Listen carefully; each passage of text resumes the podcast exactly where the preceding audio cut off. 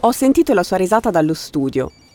Quando arrivo in sala d'aspetto, lui è al telefono. È un uomo alto, anzi altissimo, corpulento, vestito da dandy con camicia bianca, gilet sartoriale e bretelle. Sta parlando a voce altissima, ha un forte accento e ride di gusto. Non appena mi vede, però, saluta e chiude la telefonata. Siamo ancora in corridoio quando Davide inizia a spiegarmi il motivo per cui il nutrizionista lo ha mandato da me. Io gli chiedo di parlare piano finché non saremo in studio, ma lui se ne dimentica subito, quasi non mi ascolta. Con una voce potente, degna di un tenore, mi sta già elencando i suoi problemi che, dice, deve assolutamente risolvere.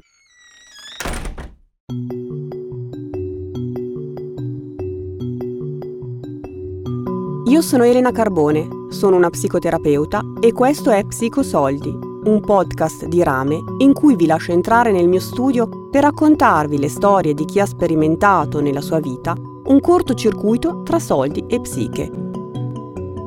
Questo podcast è realizzato in collaborazione con Bright Sky.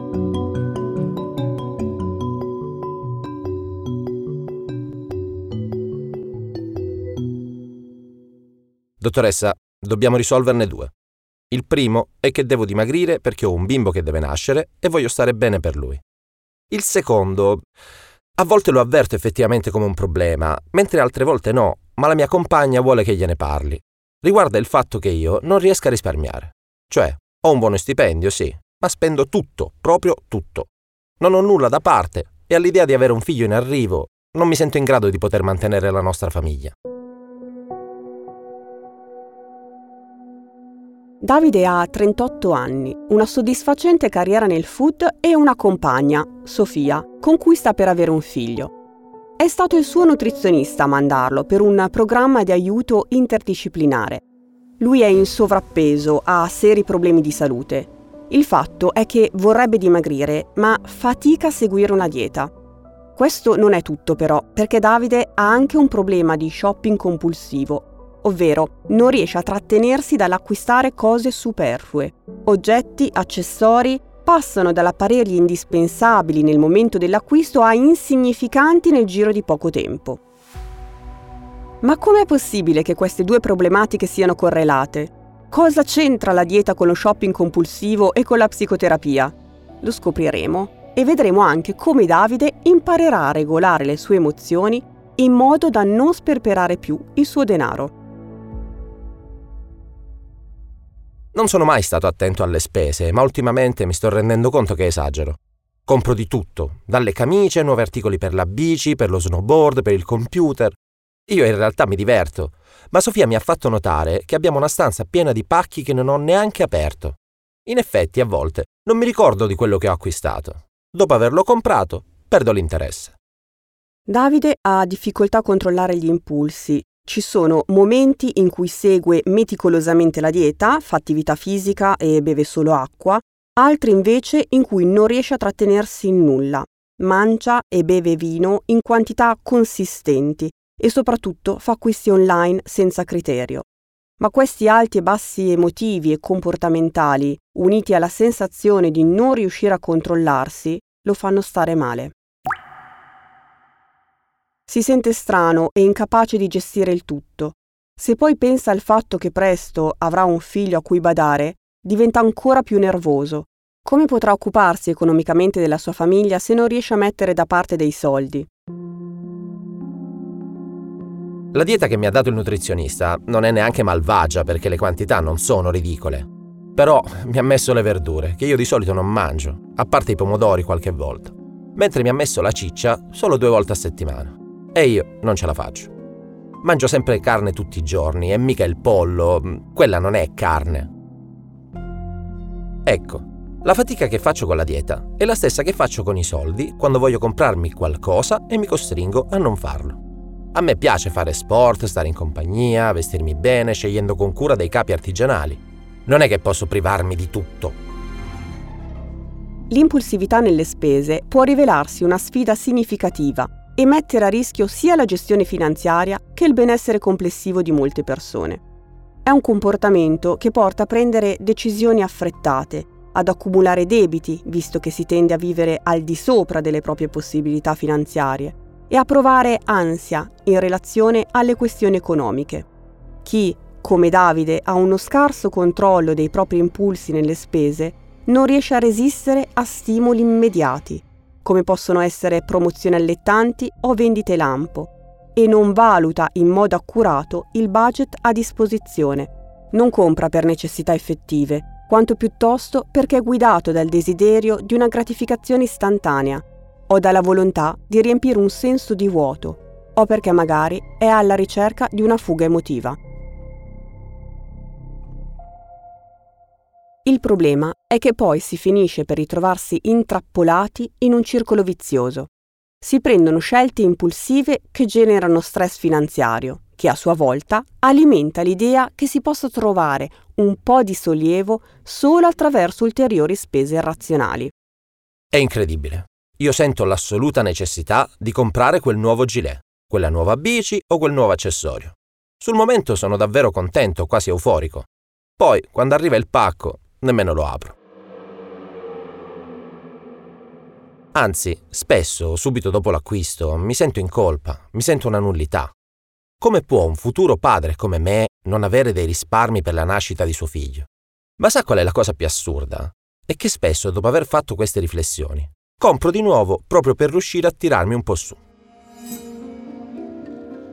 Si chiama sindrome dello shopping compulsivo o dipendenza da acquisto compulsivo e si caratterizza dall'impulso incontrollabile e frequente di comprare.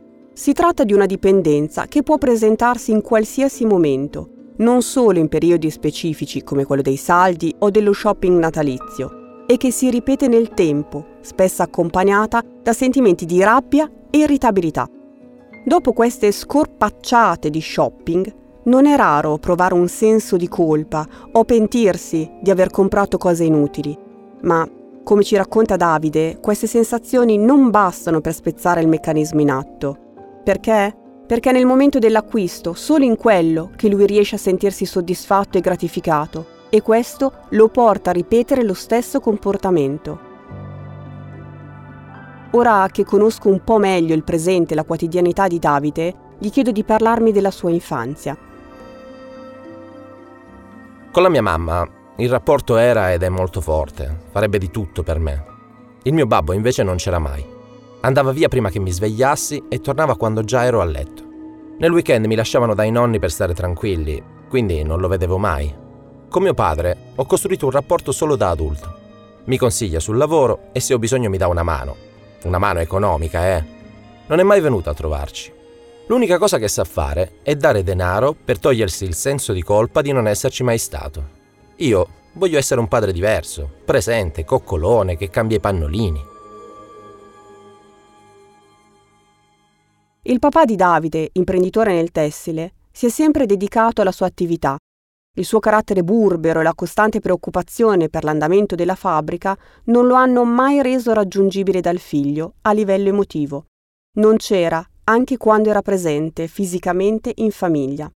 Davide ha passato invece molto tempo con la mamma, casalinga, che descrive come una donna dolce e mansueta, che avrebbe fatto di tutto pur di accontentarlo. Quello che emerge dai suoi ricordi è chiaro. Davide è stato un bambino a cui nessuno ha mai dato dei limiti, né tantomeno ha insegnato a gestire le emozioni. Da un lato c'era la mamma che faticava a gestire i suoi capricci, dall'altro lui, quel papà che cercava di compensare la sua assenza con giochi e merendine. Sono stato il classico bambino viziato. Povera la mia mamma che mi doveva portare in tutti i negozi che dicevo io, altrimenti facevo il diavolo a quattro. Doveva pure passare a saldare i miei buffi. E non ci avevo pensato, ma già li facevo da bambino. Andavo nelle panetterie e prendevo focacce, pizzette, Coca-Cola, tutto ciò che mi piaceva e lasciavo da pagare alla mia mamma. I cosiddetti capricci sono il modo in cui i bambini danno voce al proprio disagio. Assecondarli però significa non dare loro gli strumenti per imparare a gestirlo. Così, ogni volta che i genitori perdono l'occasione per insegnare ai figli a tollerare emozioni come la frustrazione, la rabbia o la delusione per non aver raggiunto ciò che volevano, gli stanno trasmettendo un messaggio preciso, ovvero che la soddisfazione immediata dei loro desideri è l'unica alternativa. Questo avrà ripercussioni sul loro futuro perché li condannerà anche da adulti a non saper contenere il proprio malessere e di conseguenza a cercare di placarlo con qualcosa di estremo. Con Davide iniziamo il lavoro psicoterapeutico cercando di capire quando si innesca in lui quel meccanismo di mancato controllo degli impulsi, perché è da lì che hanno origine i suoi comportamenti disadattivi. Ho fatto il diario per monitorare quando ho voglia di cedere agli impulsi di mangiare o spendere e me ne sono accorto. Succede sempre dopo che penso di non riuscire a gestire un problema lavorativo. Il tallone d'Achille di Davide sembra essere proprio lo stress sul lavoro Dato che vuole sempre essere altamente performante, quando accade qualcosa che potrebbe metterlo in difficoltà o alimentare la critica di un competitor, va in ansia e così si butta sul cibo, sul bere o compra in modo frenetico e compulsivo.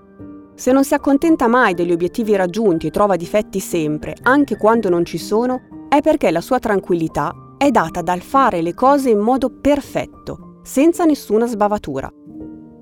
Questo modo di agire è premiato dalla nostra società che ci porta costantemente a perseguire standard elevati, ma dal punto di vista personale il non accettare la possibilità dell'errore può diventare molto frustrante, mettendoci in allarme alla minima preoccupazione di fallimento. E Davide lo sa bene. L'altro giorno si è licenziato un cuoco è una cosa grave perché avevamo studiato il menù con lui ed è difficile trovarne un altro altrettanto bravo. Io voglio solo i migliori nella cucina del mio ristorante. Comunque, dopo poco mi sono ritrovato con un nuovo paio di scarpe di cui non avevo bisogno, un nuovo orologio sportivo che tanto non uso perché ora faccio fatica ad andare in bici, e una bistecca con patatine che ho trangugiato in 5 minuti.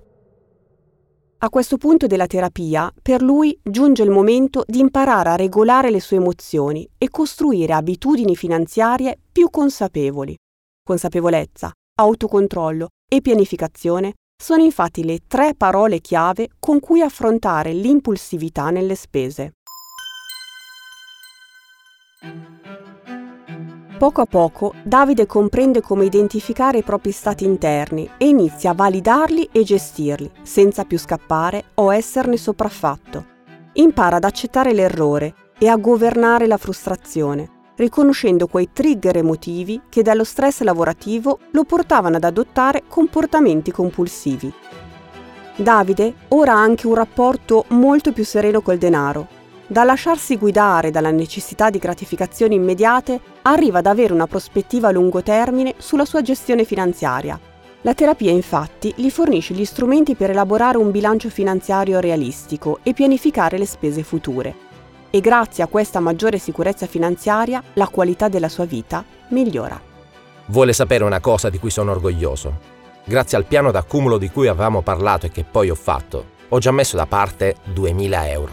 Non saranno tantissimi, ma per me sì. Inoltre, tra una settimana è il mio compleanno, ma non ho voglia di comprarmi nulla. Voglio risparmiare una cifra consistente per me e per la mia famiglia. Voglio essere fiero di me. Quello di Davide è stato un viaggio di autoesplorazione, un viaggio verso la responsabilità finanziaria e infine un cammino di crescita personale e familiare. La sua storia è una testimonianza di come l'impulsività nelle spese possa intersecarsi con altri aspetti della vita, la salute e il benessere familiare, per esempio. Ci ricorda inoltre l'importanza di affrontare le sfide finanziarie con un approccio olistico, integrando la gestione delle nostre emozioni e lo sviluppo personale. Davide è arrivato qui con due problemi da risolvere e con un desiderio quello di essere un padre presente. Una volta compreso il legame tra il suo rapporto con il cibo e gli acquisti compulsivi, ha poi trovato una soluzione comune e il cambiamento è stato evidente, sia nel suo modo di approcciarsi alle spese che nella sua salute fisica. Il suo successo, inoltre, certifica il potere della volontà nel creare cambiamenti positivi nella propria vita. È grazie al percorso che ho intrapreso se oggi posso tenere mio figlio tra le braccia con la certezza che farò sempre del mio meglio per farlo sentire al sicuro. Hai ascoltato Psicosoldi, un podcast di Rame realizzato in collaborazione con Bright Sky, l'app di Fondazione Vodafone contro la violenza di genere. Psicosoldi è un podcast scritto da Elena Carbone e curato da Anni Francisca e Cecilia Ganapini. La seconda voce è di Ciccio Rigoli. Il montaggio è di Giorgia Venturi.